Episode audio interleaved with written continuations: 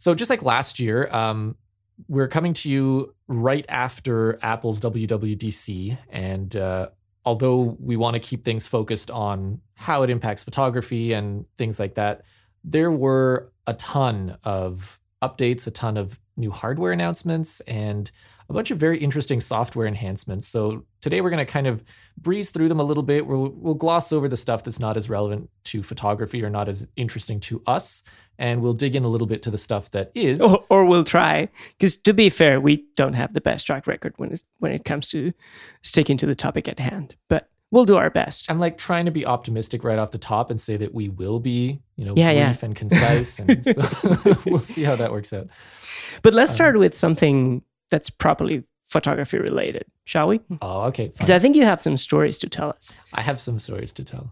You've been having some fun with a very different tool than what you're used to. Yes, um, I I have had a very interesting weekend. So, uh, kind of to back up and, and give some context here. Um, the previous week we had a shoot, and it was a video shoot, and the client was really keen to get a very shallow depth of field look, and Right. that's something that, of course, our normal uh, GH4 setup struggles with because the glass that we have is just you know it doesn't really allow for that. So Right.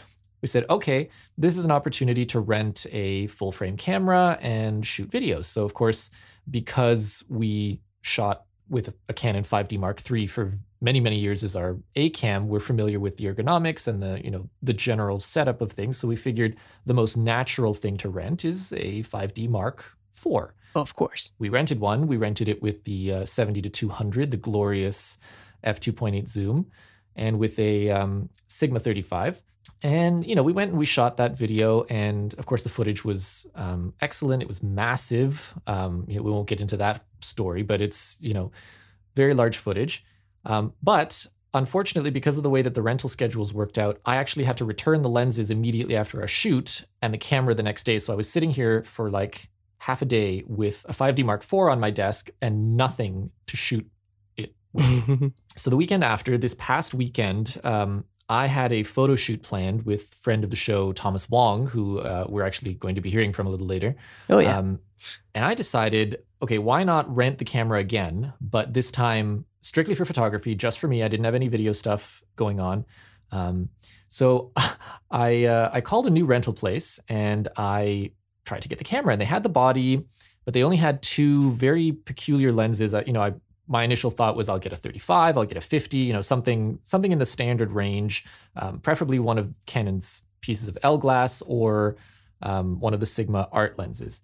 Right. Um, unfortunately, because this was kind of a last minute decision, it was like Friday afternoon when I was thinking this. Um, they didn't have any of that. They had no 35s, they had no 50s, they had no 85s.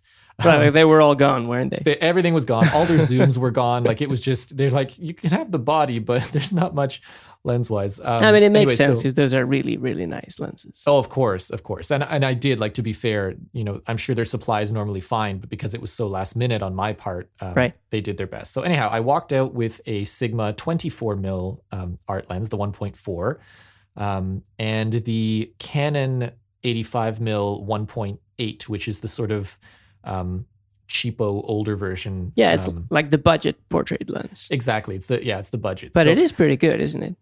well, it's an interesting lens. So I, I had those two. I was kind of on the far wide and tele end of things, nothing in the middle, um, and that was my loadout for the for the weekend. So Thomas and I go on this photo walk, and rather than taking my Fujifilm kit as I would have done normally, I just took the Canon. Um, Right. And I wrote up my experiences. Um, we'll we'll have a link in the show notes um, to the blog post where I kind of talk about it in general and share some photos. But overall, it was very interesting to go back to a DSLR. I mean, I I shot the 5D Mark II before switching to Fuji, and we had the 5D Mark III for video for a long time. Um, so it was kind of familiar and also not. in a way. Right. It was it was interesting. How did you find the muscle memory? Like, did it take some time to adjust, or was it like an instant recall? It was instant recall, and it was also um, there were some things that I actually forgot how to do, but my my body just did them naturally. Like for instance, I was shooting, um, and one of the things that impressed me most is just how accurate the metering is. But Yeah. there was one situation where I intentionally wanted to bias the exposure in um, one direction or other um, for effect. So I had totally forgotten how to do that. I forgot how I had set it up before. I just didn't, you know, it was not in my head. But through muscle memory, you know, I half pressed the shutter to get the metering, and then I was twirling the back wheel for Right. exposure compensation. And, you know, lo and behold, that's exactly what it was doing by default. You know, that's just the way it was set up. So I was like, oh, okay, I guess I remember how to use this. Or I guess the camera is set up the way that you, um, or at least I intuitively expect it to work, um, which was great. And there were several instances throughout the weekend where I, I kind of ran into that, where things were um, operating as I wanted them to without me necessarily setting them to do that. It's just, you know, I think the partly because I I I guess grew up with shooting Canon cameras, but also just the way that their defaults are chosen, I think is, Right. is in most cases in line with my expectations. Yeah, and we like to make fun of DSLRs as you know the dinosaurs of photography, and, we like to claim that mirrorless is the future, and it probably is. But we have to keep in mind that DSLRs are incredibly polished tools, and they are very, very well designed. And like you said, they are very intuitive to to use. And I've been using uh, Canon EOS 3, an old film DSLR, uh, not DSLR, but SLR actually, and it uh, the controls are incredibly similar to what you can find today in a 5D Mark IV. So it's it's Yeah. just when you have a good design, it you don't have to change it dramatically because it just works. And and No, yeah. I totally get I totally get what you're talking about and and I feel much the same way. It's there's every time I pick up the film camera, it's like it's different from my current uh, Sony A7 II, but it's at the same time it it's just easy to use. It's just intuitive, you know. Of course, and it's hard to argue with decades of refinement, right? Sure. I mean, that's that's ultimately what it comes down to. Like, yes, of course, technologically, um, mirrorless is is the future, but that's that's not taking into account what it means to have established, you know, 40, 50 years worth of an ecosystem and worth of a control scheme and and a system the way that Canon and Nikon have done, and that's why. Um, you know, I, I fully admit that part of the reason I feel an affinity towards it and the, the reason it was so intuitive to me is again because I've I've used these cameras before. So because things don't change drastically from one generation to the next in terms of control scheme, of course it's going to be easy for me to pick it back up, right? Right. But I have the impression that even a newcomer um, would find that the way the cameras are set up is um, not confusing, right? I mean, there's there's obviously with any camera, it doesn't really matter what it is. Um, there are things you have to learn. Even Fujifilm cameras with their uh, you know exposure triangle as physical dials, Right. Even there, there are things that you need to learn, certain quirks, certain things. So it's uh, you know there's always a learning curve, but in this case, yeah, that was just not an issue at all. I, I picked it right back up. It was really very satisfying to shoot Yeah. with. Yeah, I definitely agree. And and I didn't grow up with uh, uh, using Canon cameras or any cameras for that matter. I picked them up, uh, you know, as an adult, and and I actually used Olympus cameras and Canon cameras interchangeably as I was learning photography. So Yeah. I developed sort of like the muscle memory. I developed it in parallel between the two systems or the two technologies, so to speak. Yeah. And I, I also find DSLRs, and particularly Canon's DSLRs, to be incredibly ergonomic and, and incre- incredibly pleasing to use. So, yeah, like I said, we we here like to make fun of them because they are not the you know the most advanced or the most forward thinking of uh, of companies, but uh, they, they still uh, their products are incredibly compelling, and then that's something we should keep in mind. Absolutely. Yeah, and I, I also want to point out that uh, the just speaking of ergonomics, the size of the thing um, was was kind of an interesting situation because I'm very used to the size of mirrorless cameras now, and of course, uh, any DSLR is going to be significantly larger. Like it is a bulky machine by comparison. But yeah. it's interesting how having a grip that is um, larger makes that weight go away a little bit. Like it, it sort of balances it out in a way. Yeah, it's much more balanced. It it really is, especially if you put a large lens on on on it.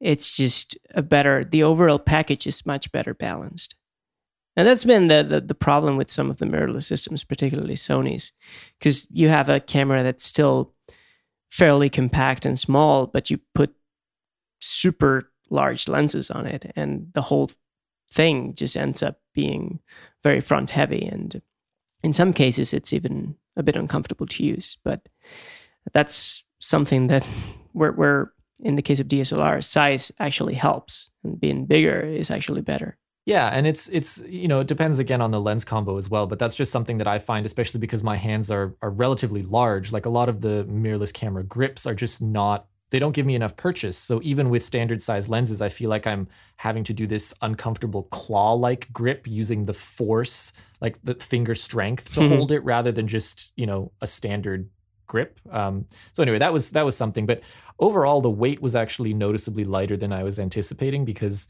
um, I carried it on a Black Rapid strap with uh, you know one or the other prime all day, and I I really didn't feel burdened by it. Like it did not bother me um, in terms of weight. I was a little annoyed by right. having a bag as well. I kind of wish that I just uh, I had some sort of pouch or something because it was only effectively one other prime that I was carrying. I didn't really need a bag, but anyway. And I'm I'm, I'm actually curious to see what to learn what you thought overall of the camera because Canon cameras have a reputation for being sort of oldish in terms of uh, performance and technology. Like their dynamic range is not usually great compared to what other manufacturers are doing, and they've not been very uh, very eager to adopt technologies that right now are considered you know standard across manufacturers like Wi-Fi, like uh, touchscreens, like GPS.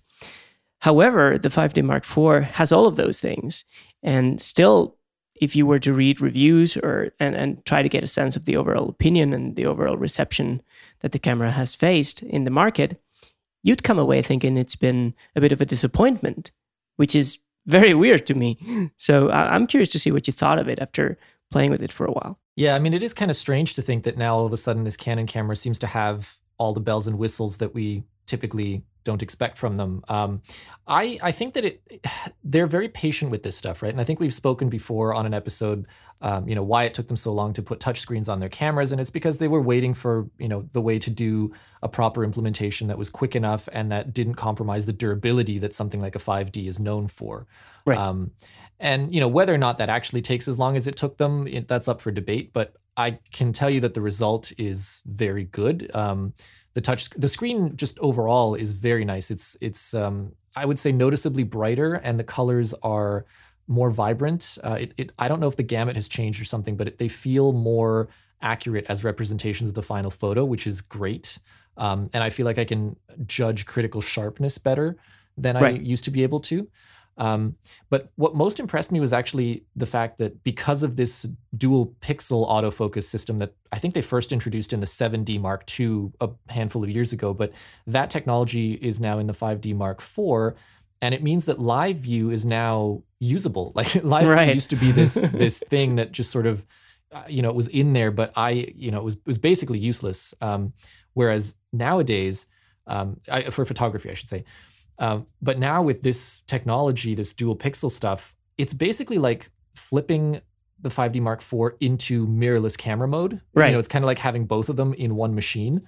Um, because first of all, focus tracking and accuracy is outstanding. And I, you know, I noticed that with lenses that, you know, you would say are probably not the best uh, representation of what the system can do. I mean, the right. Sigma is a third party lens, so there's always questions there.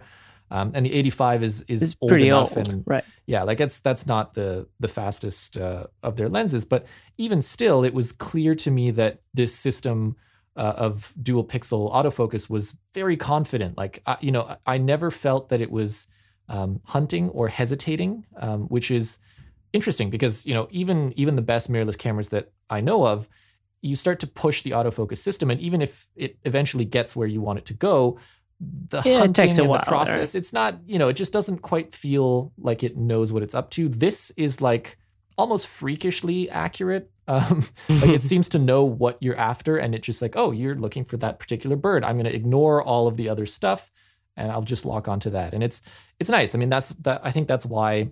Yeah, but I think that so, probably has more to do with the onboard computer that the camera has built in, like the intelligent algorithm that figures out what's in your scene and where to where to choose the focus point than with the actual focus capabilities of the sensor you know yeah and and in that sense that's where you can absolutely notice the 20, 30 years of advantage that Canon has over pretty much every other manufacturer because they've been Yeah. doing this for a really long time and they've Yeah.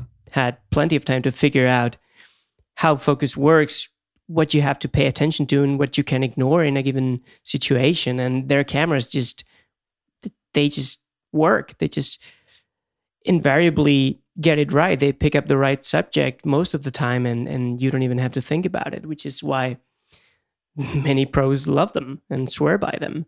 And Yeah. if you couple that with the uh, focus tracking and the capabilities that mirrorless technology makes possible, like the face detection on the sensor itself, that's when you can actually have a live view mode that that works, and that's what we're seeing with this 5D Mark IV. And I'm very excited to see that it that it actually delivers on the promise that we've been expecting for a while from them.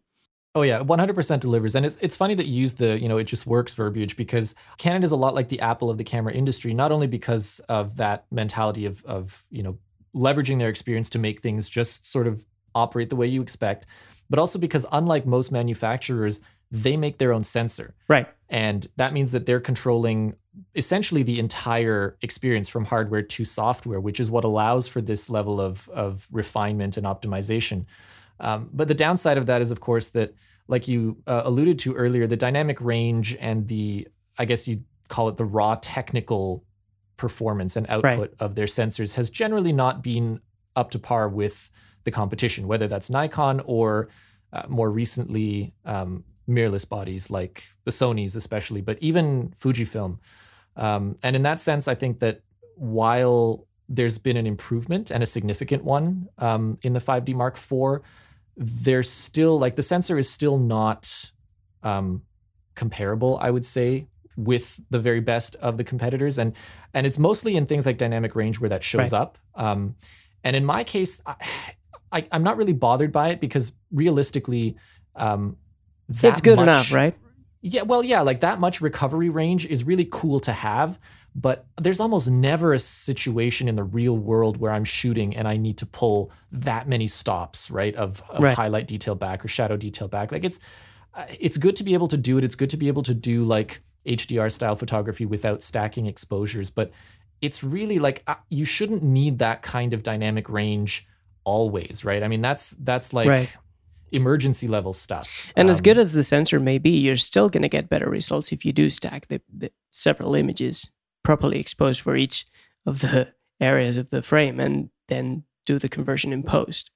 Right. And and that's why like for me it's it's one of those things that I acknowledge like yeah this this sensor is not it's not competitive with with Sony's latest but it's also kind of at the point where that doesn't matter so much anymore. I think Right. it was good of them to push the resolution a little bit. 30 is a is a very comfortable resolution. It gives you enough room to crop a little bit um, just for basic framing purposes and still retain plenty of detail in there for uh, for printing at large sizes. Um, and again, while the two lenses that I had were maybe not the best um, to, in order to let me judge the full detail potential and sharpness potential, um, especially because I wasn't able to adjust them in the short time that I had. Um, It's still pretty clear to me that the that sharpness or detail would not be a concern with good glass. Like there's there's a lot of really really good fine detail being picked up by this sensor. And you have plenty of great glass to, to choose from. So Yeah, no shortage of glass. not, yeah, I mean that's again, not that's a where the- problem, is it? yeah. Okay, so let's get to the bottom of this because I know you've been having second thoughts about choosing a different camera system. And my question is do you think the 5D Mark IV has what it takes to persuade you to give the Canon ecosystem another chance?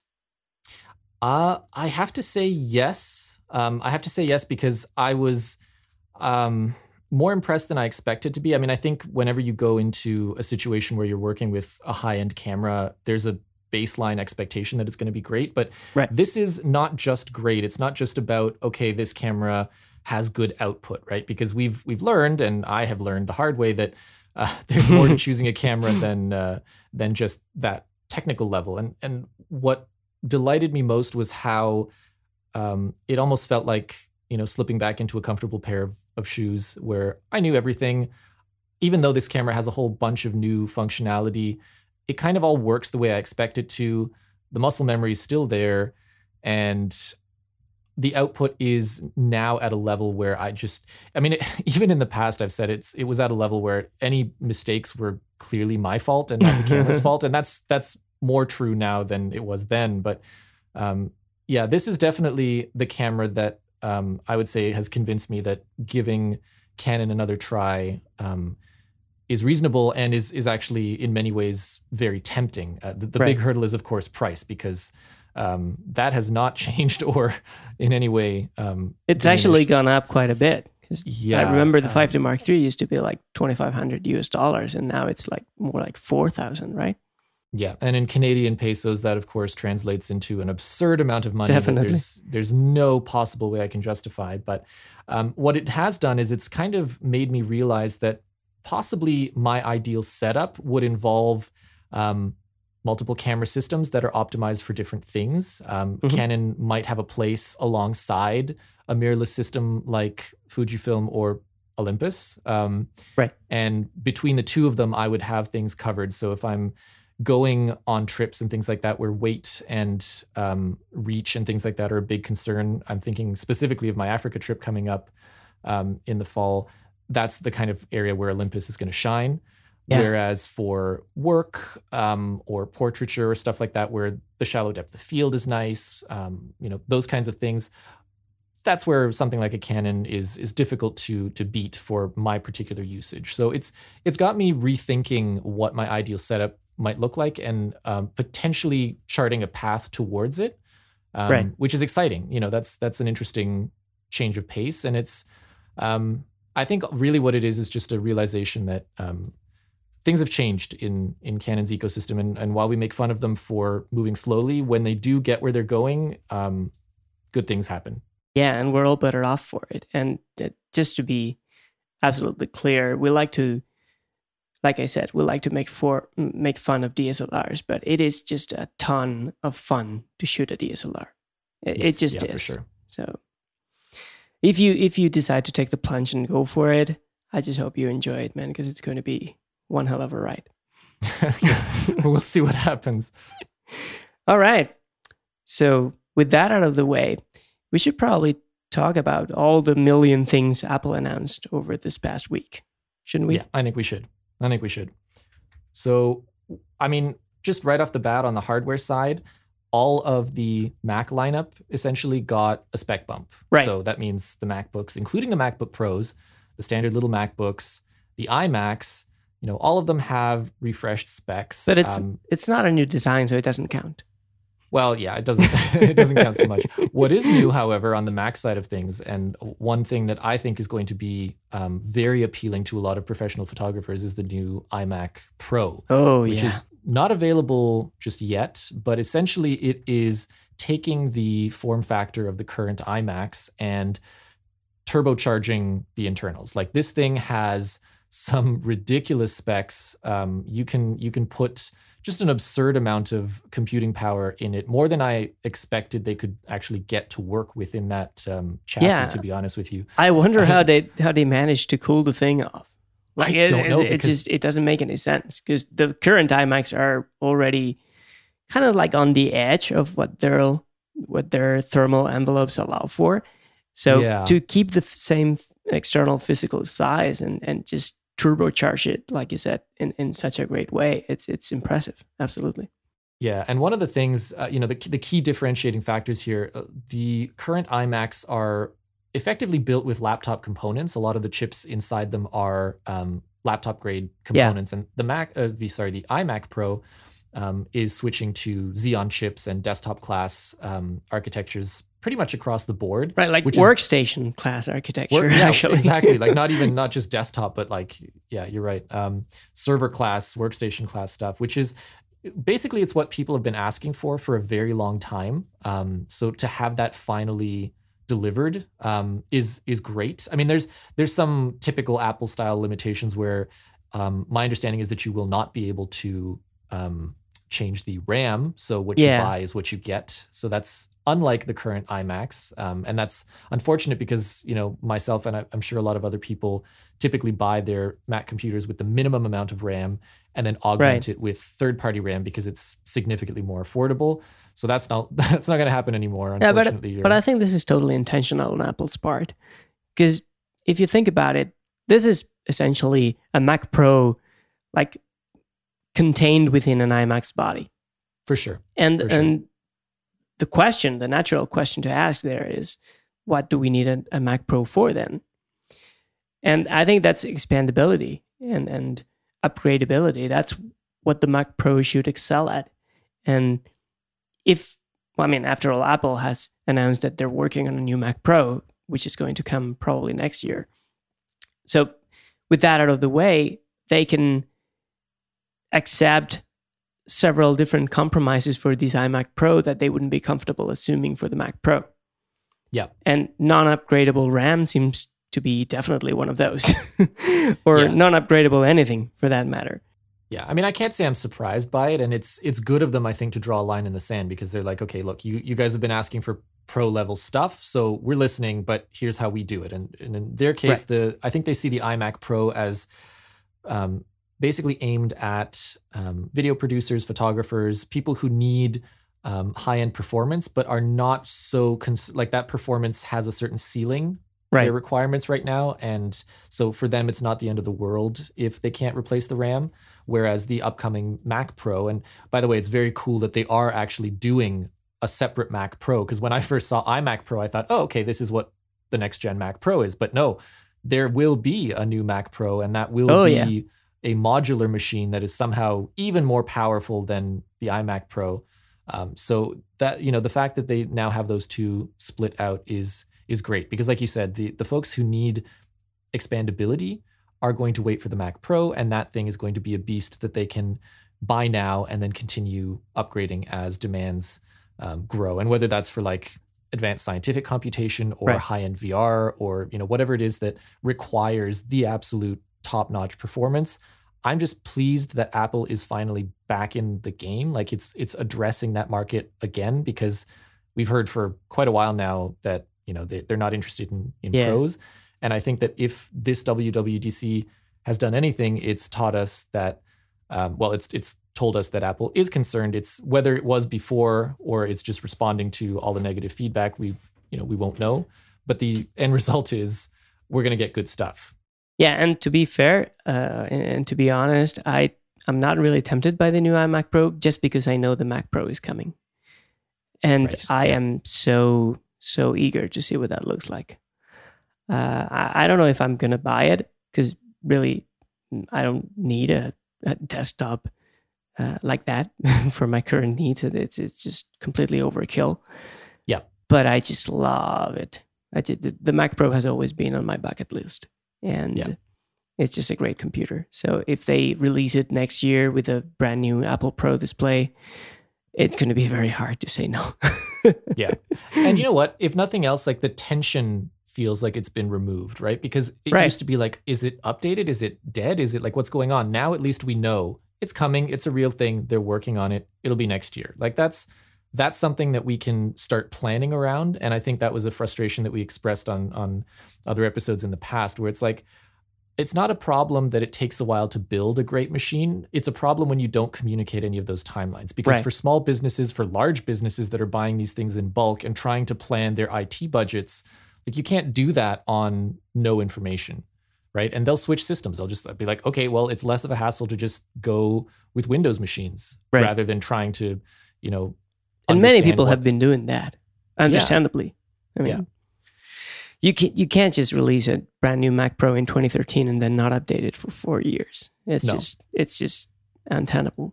And no. so yes, it was learned their lesson. Yeah, and it was very overspec at the time, but four years later is a very long time. And right now, the Mac Pro is just not competitive at all.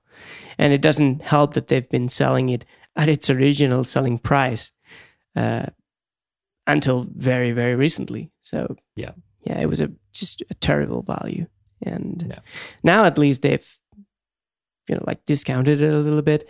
And I think it, it must be like sales must, must have just frozen because people, I, I mean, I wouldn't buy a Mac Pro today unless I absolutely needed it. And even if I absolutely needed it, I would probably look at a Windows machine before buying one of these. Yeah. So yeah, for sure. Anyway. So that was it for the Mac hardware. How about the software? So they um I'm, it's a funny name. I mean, there's no way around it. Let's just I can't acknowledge uh, it. Oh, okay, yeah. So the next version of Mac OS is called High Sierra, and Apple got out ahead of all the drug jokes and made them right there in the keynote. Which you know, okay, they are based in California. What am I? and it might be say? my Spanish ear talking, but it sounds a lot like Hey Siri to me. It, it almost does. Yeah, I hadn't thought of that. um, but um, as far as actual like whiz bang features, High Sierra is actually very quiet. Um, User facing stuff is very minimal. It it strikes me as a lot um, under the hood. And probably the biggest change is that they are rolling out the Apple file system as right. the default. That's going to be a big one. Huge. That is yeah. that's a really important change, and it's a, an important change that, again, is not really um, within the consumer sphere of awareness. Um, right. But it, it's funny; it'll make a difference in ways that people won't realize is because of this. Like suddenly, file copying and stuff like that is going to get like way faster, and people will just be like, "Oh man, that's that's amazing! How did they, you know?" Yeah, but and within a of, day, everyone will take it for granted. Of course, yeah, they will. but I'm I'm actually concerned. Uh, I wonder if we'll see many horror stories of people upgrading to APFS and then suddenly losing their entire hard drive. Because we've yeah. already gone through the transition in iOS and nothing happened there. Like literally nothing. I didn't hear yeah. a single case of anyone losing data over the transition. But on the Mac, I think it's going to be a, a little bit more complicated. Yeah, it's going to be tough to see because on, you know, iOS is a controlled environment, so right. it made sense for them to push it out there first and they've had it, you know, live on millions of devices around the world as a test bed, which is great. Um, but on the other hand, like you said, here here on the Mac side, there's it's messier, you know, like there's a lot of crap and a lot of legacy software and yeah. things are not as tightly controlled and it's man, and, I, and you I have to deal with wary mechanical hard drives that are probably on the brink of failure as it is and forcing yeah. them to go to, through this transition might just might just be the thing that pushes them over the edge. And people are going to blame apple and not the fact that they have a seven year old mechanical hard drive inside of their machine. So yeah. that they're I mean, in for a, for a bumpy ride for sure. Yeah apple's never been shy about um, being very aggressive with you know innovation and on the one hand, that's great, but uh, in this particular instance, it's not like removing a port. It's like this could break everything. Right. So so the, the risks are a little higher. On the other hand, I guess you know their their choice was to wait on it another year, which would have seemed a little arbitrary having rolled it out on iOS. Like I'm I think that they just figured, okay, let's let's rip the band-aid off. Let's get it out there in the world. We'll deal with the problems.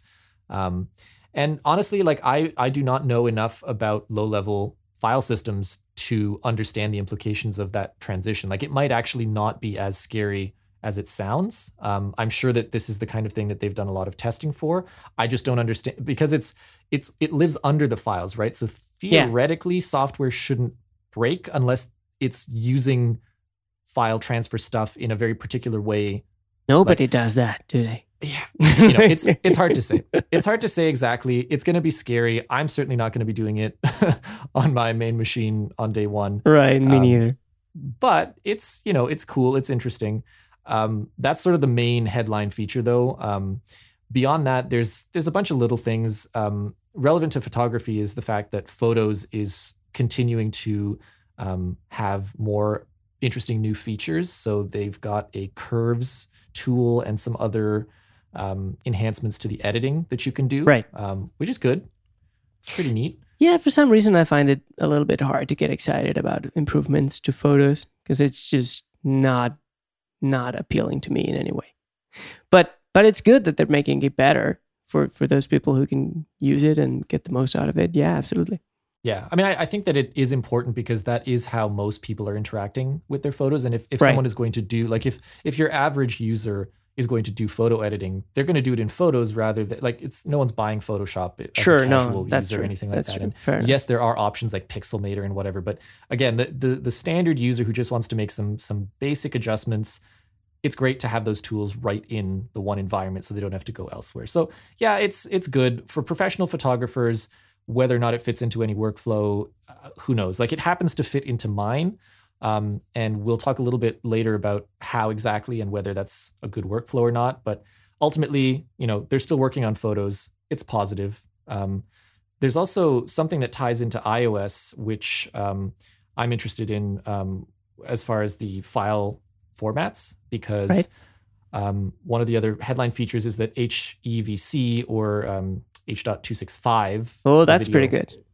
Yeah, like it, basically they're rolling out support for newer encoding standards for video and for images, which should allow um, higher fidelity at lower file sizes, basically. Right. So basically, all all of your JPEGs will be half the size, approximately, which means you can take more photos before running out of storage in your iPhone, or uh, I don't know, keeping uh, more free space or whatever you want to do. But the Yeah. the thing is, this is Apple only for now. So we we've Yeah. been talking about this behind the scenes before uh, before we started recording this episode.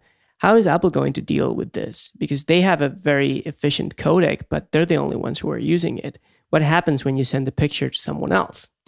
Well, my understanding is that on the iOS side of things, at least, they are it's just re-encoded on the fly when it's Right. shared. So if it's shared to a non-Apple device, it's just transformed presumably into a JPEG or an H.264 video and off it goes, which is good.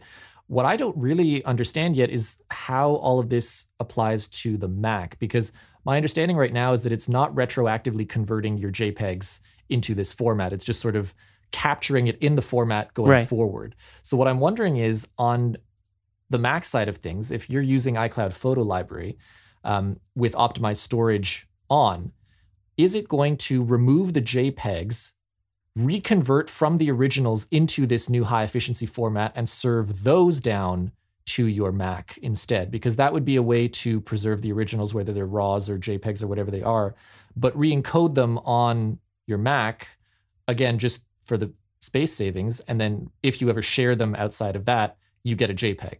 That's a Um, very interesting question. I don't think so. I think once the picture is in JPEG format, that's it.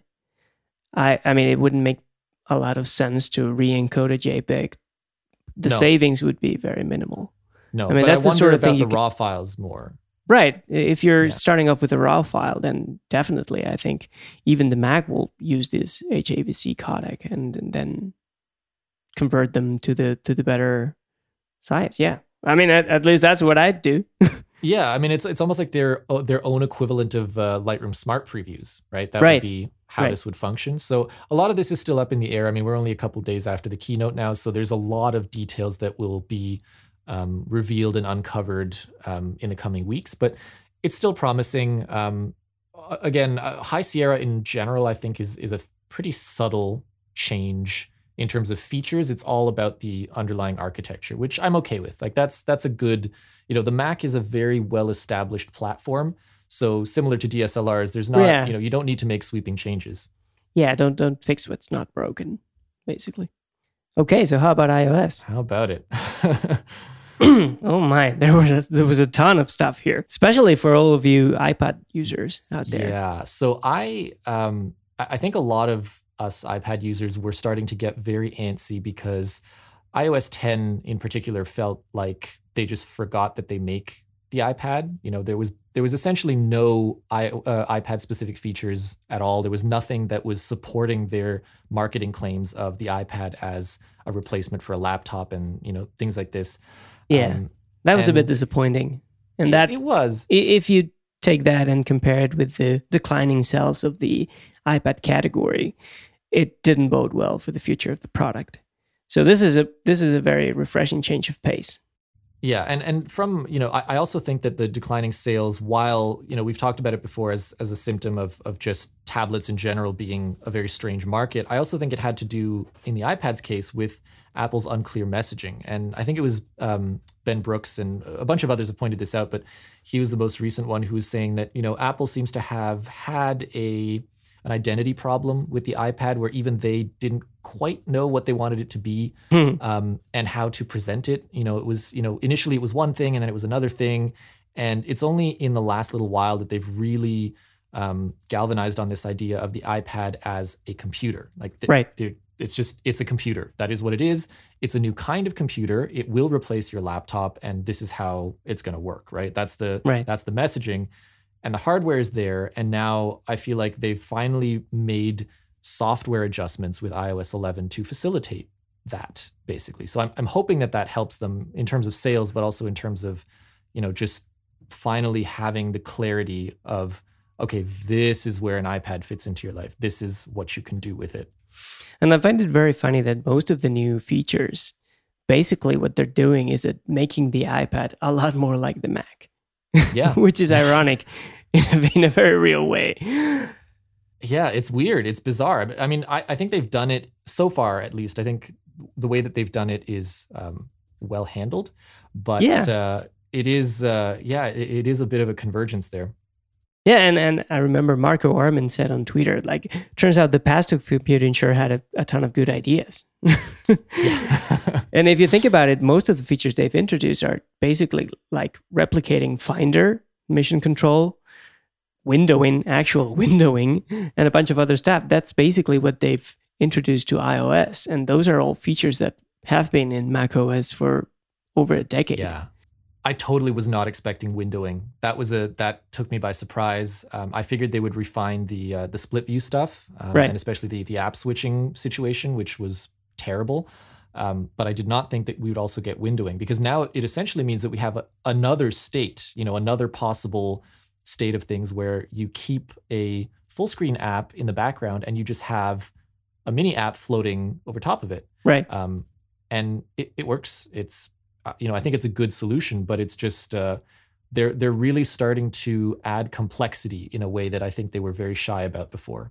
Yeah, because they had this notion that iOS iOS was supposed to be super easy to use, and it still is. But now we're finally getting to the point where they're comfortable adding complexity to the system, and I think that's very good for the platform. I think it was sorely needed, and uh, I, for one, am very glad that they're doing it. I I'm not convinced the iPad is the right tool for me, at least for the time being. Uh, but that doesn't mean I don't appreciate all the improvements that Apple is introducing to it. And Oh, yeah. definitely, it makes me feel better about it long term because I think it might get to a point where I would feel comfortable using it, even though if it it's not quite there yet. So yeah, I'm eager to see what the future brings for the for the category. Yeah, and it's like with anything else, it's not going to be all things to all people. But Right, again, that's it's finally it's finally living up to the promises that Apple's been making about it, and it's finally starting to um, live up to the potential that I think a lot of us earlier adopters were hoping it would. Um, Right. You know, I mean, this is this is really starting to look a lot like what I was envisioning.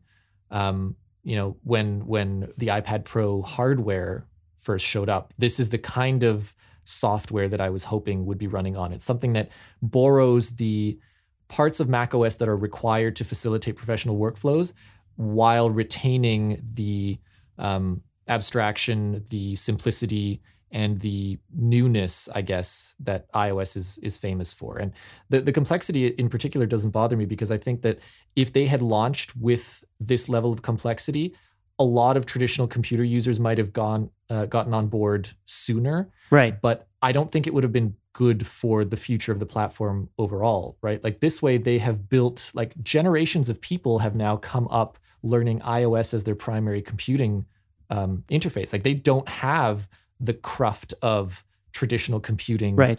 uh, you know, habits basically. So for them, it's they're not pining after a file system. That's not something that is of interest to them. That's not uh, th- their workflows already take into account the way iOS used to work. So now Apple can build on that and get to the same level of complexity that's required without necessarily adopting all of the old habits. So it's they're in an interesting place. I, I'm not sure, you know, what the the long term trajectory looks like, but at least for now, this is a very meaningful step forward for people who want to use the iPad for work, like for for Right. professional stuff. Yeah, I couldn't agree more. Absolutely. They they needed to have a learning curve that started right at the bottom and they did just that and f- for my personal taste, they took a little longer than they probably should have.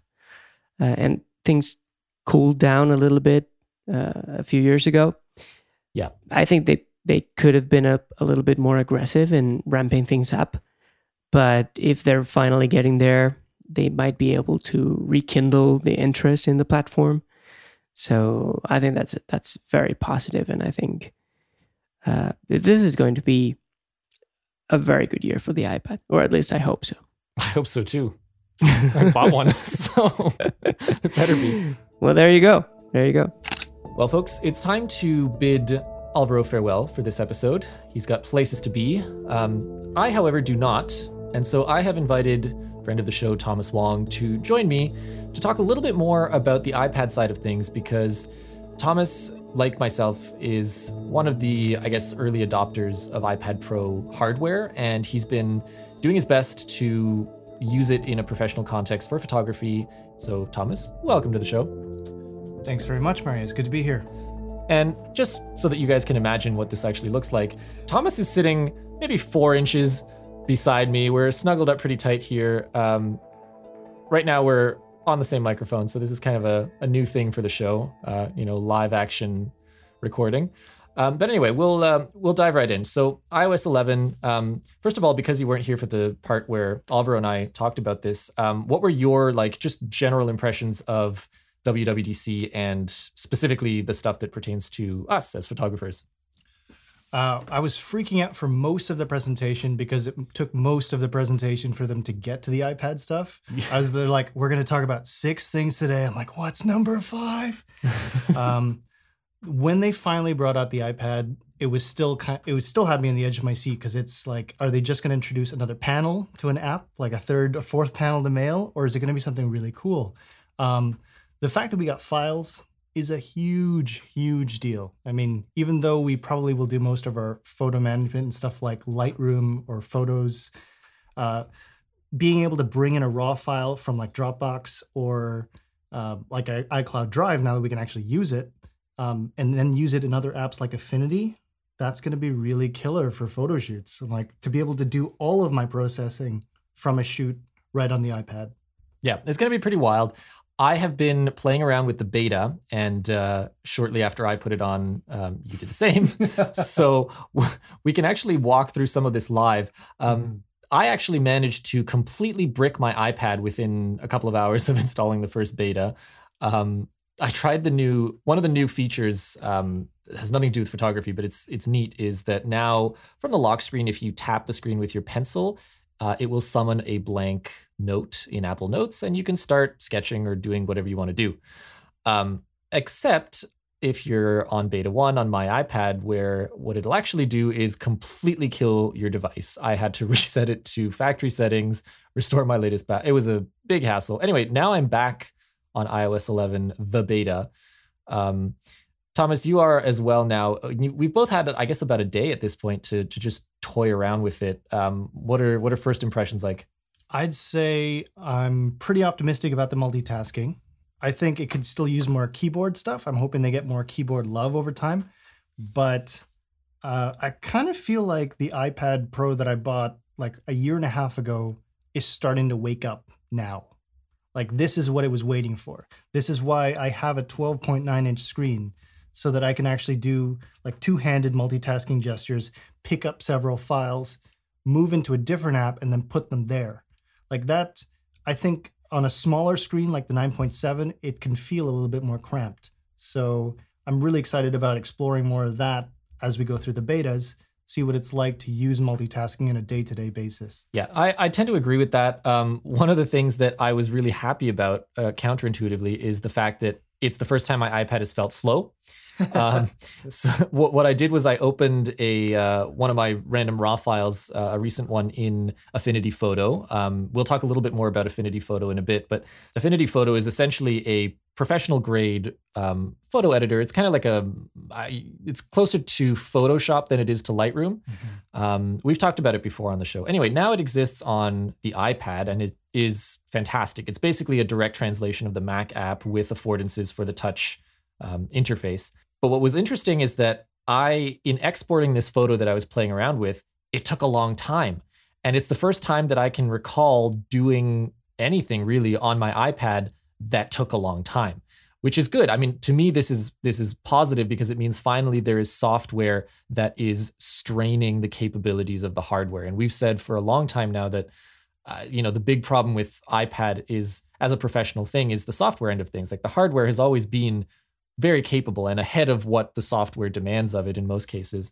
And now I feel like we're finally at the point where software is starting to emerge that showcases the potential of the hardware and makes you actually feel like, oh, I want a more powerful iPad, right? Which is something that I, it's a thought that I just never had before. Like I never pined after the the latest A generation processor because it's like uh, it doesn't everything my iPad does it does fast. So what what difference does it make?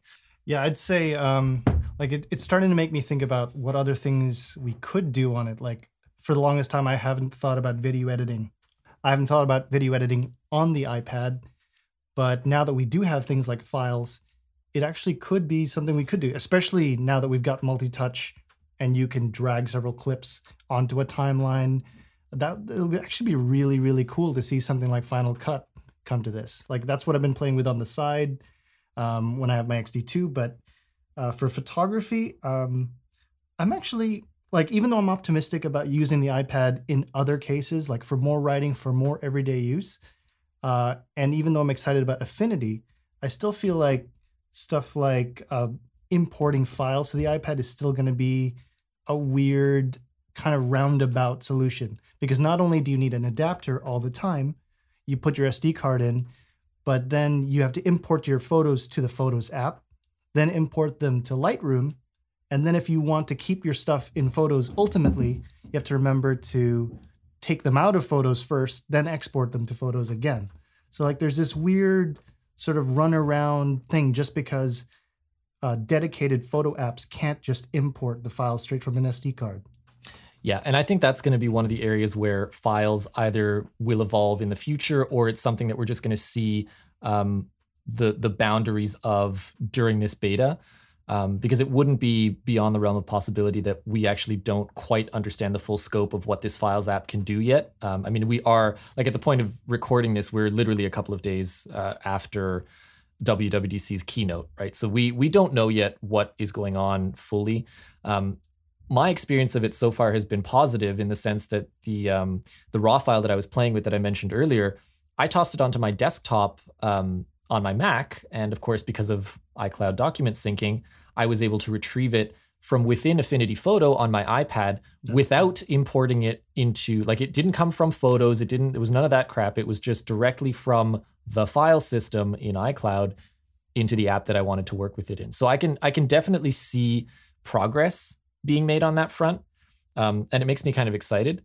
Um, but one of the things that we should talk about is Photos itself, iCloud Photos, because there have been some adjustments to how it works. I think the most um, notable feature that they talked about in the keynote, at least, was that um, all that faces data and and um, stuff that used to be segregated on each device and calculated on each device for privacy reasons um, now they have, of course, used their whatever differential privacy privacy stuff to make it so that they can they can synchronize that um, across everything. So now that's a singular database. You know, it's computed once and then it's just shared everywhere. So you no longer have to worry about differing face data on different machines or anything like that. So that's that's a step forward. I know that in my case at least, I have adopted iCloud Photo Library as a fairly important component in my own photography workflow. Um, you actually wrote a really cool article, I guess several months ago now. Was it the iCloud photo library versus Lightroom thing? Yeah, yeah. We'll we'll drop a link in the show notes, but that basically was you trying to explore how it fits into things and and you know what what kind of workflow you can actually have as a photographer because of the way that the file system works. Um, has any of this new stuff changed your outlook on that? I'd say it it actually it makes it a bit more confusing again because on the one hand I would say that iCloud Photo Library and the Photos app is a better photo viewing experience because as long as you have everything downloaded, it shows at full res immediately. Yeah. And it's also good because we take more pictures than ever. It surfaces your cool pictures or it surfaces that vacation from one year ago when you weren't necessarily thinking about looking at them. Yeah. Right. Because when I when I load up Lightroom, I'm usually thinking about, oh, let me take a look at those files I just imported last time, and let me work on those files. And it's easy to forget, like, you know what? I took 1,200 pictures in Japan, and I really like those pictures. Maybe I should go look at them again. And Photos does a fantastic job of surfacing that on a pretty uh, regular basis. So it's really tempting to want for me to go back to Photos as either my all-in-one, like a the place where I both edit and store photos, or at least as the end destination because it's so good at resurfacing things. Yeah, and that's basically the way that I've been using it. Is uh, for, for me, Lightroom is still the um, the initial import destination on my desktop. Um, it is still where I do the vast majority of my editing, but anything that I consider completed, I export in full, you know, resolution as a JPEG, and I toss that into iCloud Photo Library, which means that at any given time, the selects, if you will, from a from a shoot or from an outing or from whatever, are in iCloud Photo Library. And if it's something more casual where I'm not actually interested in doing editing or anything like that, I will just directly pull it off the card into iCloud Photo Library directly. Um, and especially as someone who shoots um, Fujifilm primarily and Olympus and you know these other systems that provide very very good JPEGs right out of the camera, and in many cases you can get away without tremendous editing requirements. Um, that's a really nice workflow because straight from the camera in it goes, and it's just it's there on all my devices um, immediately. And like you said, the the viewing experience um, by and large is is the best that I've found. I, I, would say maybe Google Photos does a better job because it does um, like in the grid view, it'll actually like enlarge. It, yeah, exactly. Mm-hmm. Like c- certain photos will be bigger than others just because it thinks that those are more interesting, and very often they are. So well, I've got a question for you because I'm a big sucker for workflows. So you said that you like to keep you know the finals there, and you and even sometimes you'll just well, yeah, because the finals would have been edited in Lightroom. Now, how do you kind of mark things that, how do you tell between the photos that you have exported to iCloud Photo Library when you go back to Lightroom? Like, how do you know you've already exported them? That's the thing that that always gets me about these kinds of workflows. It's like, what files or photos could I kind of leave behind by accident because I didn't put a tag or I didn't star it the right way? Like, it might just be left in Lightroom edited, but not brought to my kind of master iCloud photo library? That's a it's something that I don't have a good solution to right now, not because one is not available, but because I'm lazy, I guess. I well, so um, theoretically, what I would do to solve that that problem um, would be to pick a color and just assign it to everything that's exported in, and specifically everything that's pulled into iCloud Photo Library. I haven't done that yet because to be honest, for whatever reason, I've never run into that as an issue. Like I, I'd never feel as though I am um, missing photos or have sort of mm. left behind certain shots. Um, because I'm usually pretty good. Like when I edit a session, again, whatever it may be, I'm pretty good about like doing the editing and the exporting in the same span of time. So I'm very rarely like doing multiple sessions and having to come back and be like, oh wait, did I did I push mm-hmm. that one mm-hmm. out already? Is it eh, eh. like it, I don't run into the issue, but if I did, that would be I think the the best solution because I am not a big fan of metadata micromanaging mm-hmm. in the mm-hmm. sense that I'm not like I don't attach tons of keywords. I'm not I don't use stars at all. I'm a flag person.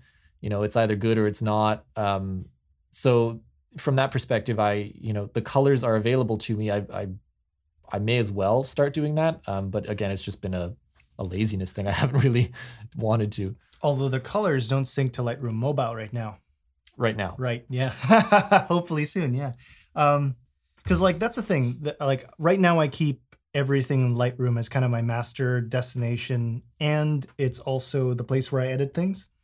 Um, and the reason that's cool on the iPad because I've got 128 gigs on the iPad, and I thought at the time like this is amazing. I can keep everything on here. And then I started shooting some raw, and then I could only keep like yeah. some things on there. Um, so the really cool thing is I, I keep collections, and then you can choose on Lightroom Mobile which collection you would like to download for offline, and everything else, literally everything else, is just streamed when you when you want to view it. So that lets me pick and choose what I'd like to keep on the iPad um, so if I'm if I've got like a major vacation, those will stay on the iPad. But if it's just general shots from the last year, I'll stream those.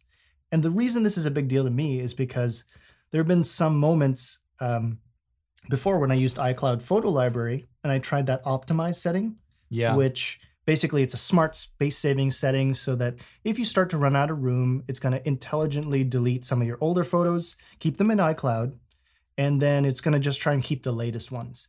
Um, I wanted to show off a vacation one time and I didn't have any internet. And what I ended up showing was a bunch of squares and pixels to family because there was no internet. The the thumbnails looked decent, but when you tapped on them, they didn't load. And so for me, like that's the downside of iCloud Photo Library.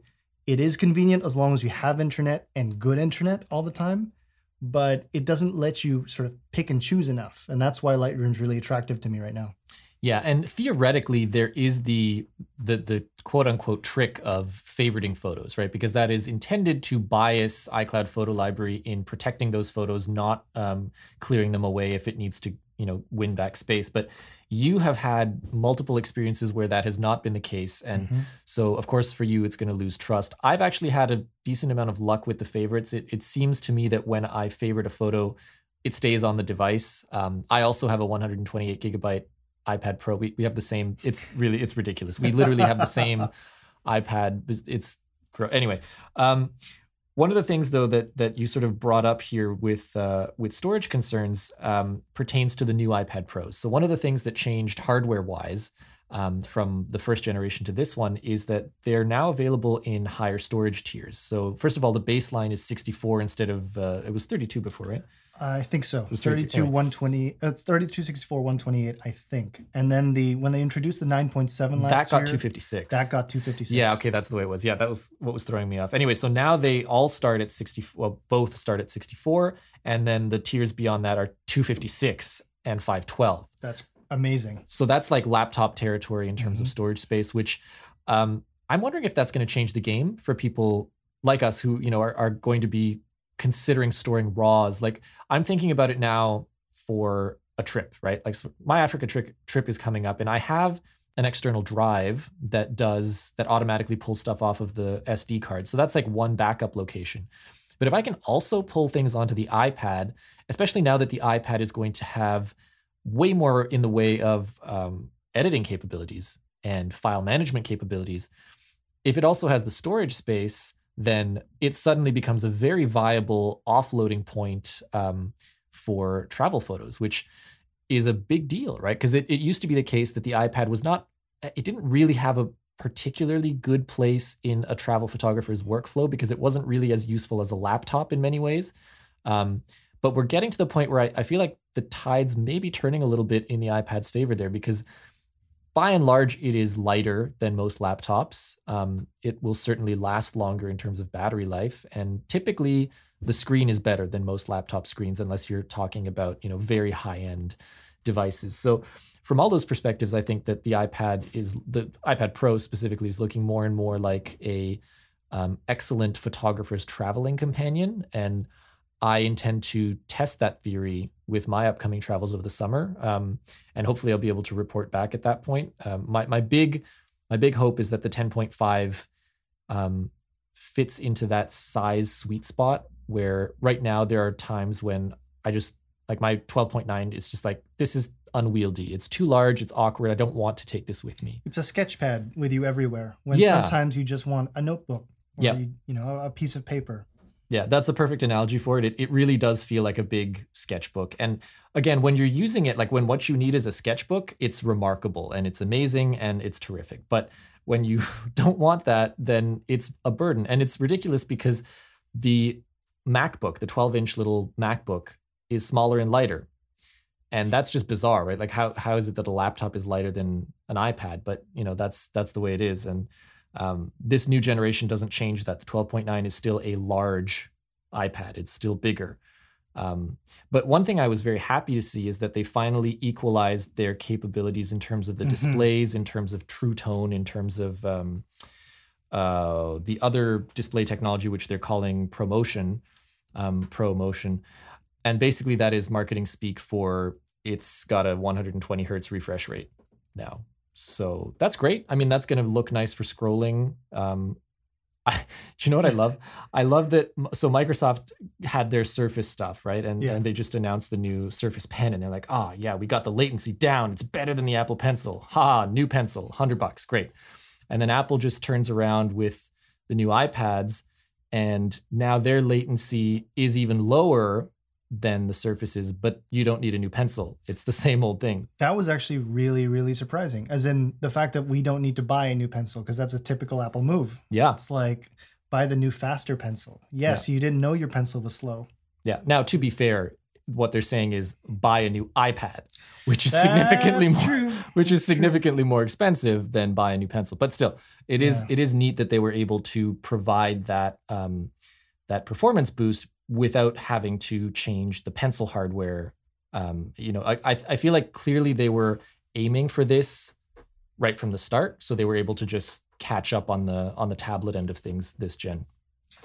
like the it's really interesting to see how much they've played with the form factor over the years. I mean, so they start off with that 9.7 inch screen, and then they introduced that iPad Mini, and I got suckered into that one. It was a slower iPad that was smaller, and I bought that. Um, but it, because it's just like for for such a long time, we were trying to see what we wanted out of these like little slates, right? Like if we're to take this run, is this to be like just a photo viewing device? Can I start writing on it? Um, so this new 10.5 inch is is yet another promised sweet spot to me because it's slightly bigger than that 9.7. It's not much bigger in terms of size, but you do get 20% more screen size, which is pretty significant. Um, and then now you get you know you get all the pro features all in one device instead of having to choose do I want the nicer screen or do I want the the faster processor of the 12.9? I guess actually the only thing I don't know about is whether the 10.5 has the same amount of RAM. Because that's one thing where the 9.7 from last year is kind of hampered. It's got two gigs. Yeah, it has two, and as of uh, this morning, at least, when um, one of the fir- I think it was AnandTech um, posted their sort of preview, and as far as they're concerned, they don't know yet how much RAM is in the 10.5. It's certainly not been announced officially. It would be great if it was the same amount on both. Um, it seems a little unlikely, but what may happen is that they've bumped it from two to three, and then it would be three and four gigs of RAM, which I, I think that's okay. Um, it depends a little bit. And part of what is going to be telling is how well it holds up to the greater degree of multitasking that has suddenly become possible, right? Because that's typically where RAM comes in handy Exactly. on the desktop and now we're getting to the point on iOS where you're you're actually able to do some some real multitasking um, and especially like now one of the things I, I never thought I would see in iOS but you know lo and behold here it is uh, there's windowing Yep. You know you can actually have one app floating happily fully functional above another app that's taking up the full screen real estate of whichever ipad you have. And it works great. I mean i, I have to say that i've been um, again it's i've only had the beta on for a day and a half now but i've been using that a fair bit. And in my case at least it's actually preferable to split view in a lot of cases um, because I find that when you start collapsing the form factor of the apps into split view, unless it's like half and half, um, I just I don't know. I'm the way that my split view usage is in general is that I've got like Safari in three quarters of it, and then just a chat app. You know, whether it's Slack or Messages or whatever Mhm. it is. Um, but now messages can just be floating above Safari, right? I'm not giving up any of that. And if there's something in my way content wise, I can just flick it to the other side. And not just that, with the dock, you can now keep a lot of apps, like messaging apps, all together, which is what I've been trying. And so if you if your apps are good iOS citizens and they actually have split view capability, because not all of them do Hangouts, um, and actually Line Messenger doesn't either. Uh, but if they do, you can pop an iMessage open or you can pop a little Slack window open over whatever app you're running. And then when you get other messages, you can just check your dock, which is really nice. So you can just kind of pick and choose which messaging app is going to be the uh, that slide over app, which is you're right, better than Split View because also Split View tends to introduce the sidebar on both apps. So both apps have a little sidebar, which means you get a lot less content per app. So in, in Yeah. that way, like I was actually going to say, like at first I viewed the the 10.5 inch. When you do split view, 50-50 split view, so two apps, that's actually running two iPhone type apps side by side. So it's like an iPhone layout. And I thought of that as a bad thing at first because it does change the controls for some of them. But now that now that I think about that in the context of having sidebars showing with two iPad apps side by side, you actually might get more useful content out of two iPhone apps. I hadn't thought of that, but that's a good point because yeah, it's right now depending on the app, um, you you might not end up with as much usable space as you would expect to, um, even on the large two, uh, 12.9 inch screens. So I think there's going to be a lot of experimentation, even on the part of app developers, to make best use of these screens. Um, which is fine. I mean, that's you know that's the case of with all um, updates. But I, I just have to say that so far I'm really loving the dock concept, and I'm really loving the app switching concept.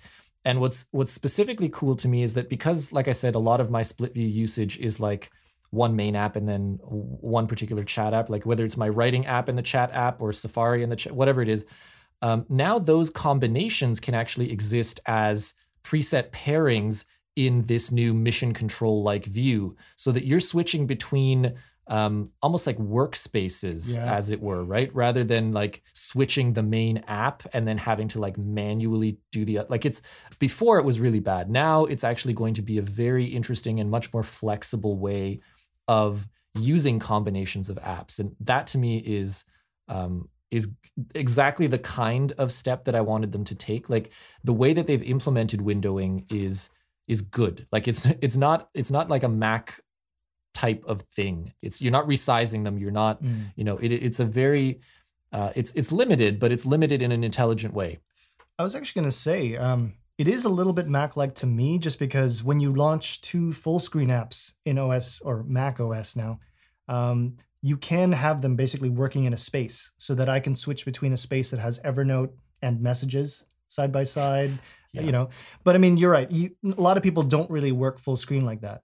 I was uh, going to say I, I, I often forget that you can do that on Mac OS. I I do it a lot because I have a 13 inch MacBook. Oh right. right. Well then yeah. yeah. Um, but I was going to say also, it's kind of taking that Watch OS idea of like swiping between watch faces, right? Like you have one for specifically for workouts, or I keep one as kind of like a a nighttime mode watch face that's all red, so it's not too bright this this is an interesting take on that. I like how they're taking thinking from their other devices and applying it to the iPad. All right. Well, I think we can wrap up pretty soon, but I, I, figured a good way to lead out is um, to talk a little bit about Affinity because Affinity is, first of all, for, for photographers, it is the proof of concept app that we've been waiting for on an iPad. Um, but it's also an app that, you know, on the show we've talked about before. I'm a big fan of it and I've I'm just I'm so impressed by how seamlessly they've brought the functionality over to the iPad and how natural a lot of it feels. Like the um, part of the introductory thing has you using the pencil to shape the direction of a light source. And it just feels so natural. Like, of course you do this with the pencil. Of course, tilting it does that. Like, it's just, it feels like a revelation in terms of interacting with the software. Um, I don't know what what have your first impressions been of of Affinity? The I'd say the very first. I mean, like when it's demoed, I'm amazed because it's being done for me, right? Like so, it's it, it's always like, oh, look what they can do now, amazing. It's always a they. It's not a me. Um, however, the the fact that it's now on a touchscreen does make a very big difference to people like me who who are used to doing photo editing in Lightroom, but not really taking things into Photoshop. Photoshop is not home to me you know uh, and so like i told you earlier like seeing two rows of icons you know one on the left and one on the right and having each of them pop up a submenu as exciting and and and um, tool happy as i am that looks like a lot to a newbie. But being able to actually play with the effects live on screen dragging your finger around or dragging the pencil around it makes it it makes me more excited and makes me want to play with this app much more than when I encountered it on the Mac, and I have. So I'm I'm really impressed by Affinity, and I'm I'm extra impressed that it has what all of the desktop features.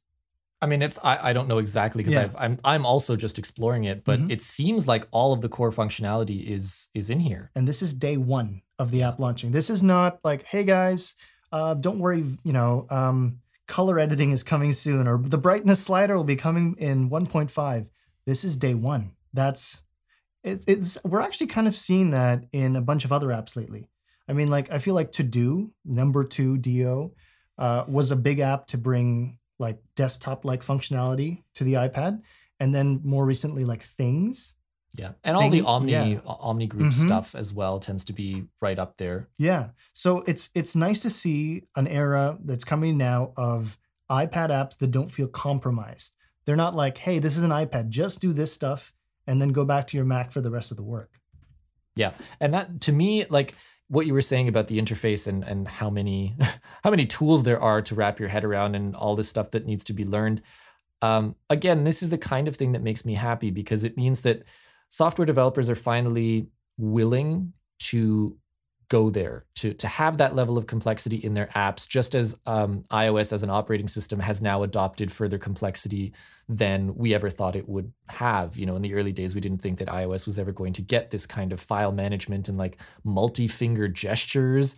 Like you can you know be holding things with one hand and swiping around with the other now. Like there's there's a lot of stuff that is not going to be immediately intuitive. Like we're past the point where everything is just pick up and play. You will have to learn some things, but it's so much easier to learn those things if you've grown up using only iPads. Like it will seem very natural. Now you're basically just broadening that skill set, right? Like the kids who grew up with iOS as their first. Um, I, I always think of this like the, there's entire generations now that have grown up with iOS as their primary computing platform, Mhm. and for them, they're going to be picking up this software in no time. Yeah, there's lots of new stuff to learn. Yeah, there's a bunch of tools, but it's already in the um, the gestural language that they're familiar with, their the interface is familiar to them, so they will pick it up. Like we we look at it and we're like, oh, okay, but we're bringing this baggage with us, right? Um, so I'm not worried about that. I'm I'm excited because it's I'm willing to learn those things, right? Like it's I just want powerful software. Like it's not any different than on the Mac, right? Like Affinity and and Maya and all these like really powerful high end pieces of software, They're Premiere. not pick up and play. They're not pick up and play, but that's fine. That's why we love them, right? Because they're capable. They they do lots of things, and we're finally getting all that kind of energy on the iPad, and that's what that's what I've been waiting for. Yeah, this is a this is a really good time to be an iPad user now. I Like it's, I I, I feel, I did feel a little bit tricked before um, because I would just get really excited by marketing hype as they'd introduce an iPad Air, an iPad Air two, and then oh my God, what's an iPad Pro? And then I buy one and I get split view, and I almost never use it because it's just easier to work like I've always worked on an iPad. It's just a bigger screen now now we're having all these apps that aren't afraid to throw a lot of controls on there. Because actually, Pixelmator is kind of a good, a good example, right? Pixelmator on the Mac is like, I think 60 bucks Canadian. I bought that way back and I learned to use that. That's got a Photoshop like menu, but when it debuted on iOS, I think it was like three years ago. So it It's deserves while, credit yeah. because it does kick ass, but it's also kind of, it's a more, it's a much more conservative approach to controls. You know, they tried to, I think, make up a different control screen and they actually hid a lot of things in like little submenus and they're a lot of taps deep. Whereas Affinity is like, hey, you have a 12.9 inch screen. Let's put some toolbars on the side. It's okay to do that. Yeah, they're they're not shying away from buttons, and it's it's Yeah. okay. Like it's just a, it's a choice, but I think it's a good one, and there's still the ability to make it all go away with a tap. Yeah. So you know, I, I think it's good. I think it it's one of those things where it takes a while to come up with a good way to condense a complicated interface into a touch-based um, control scheme.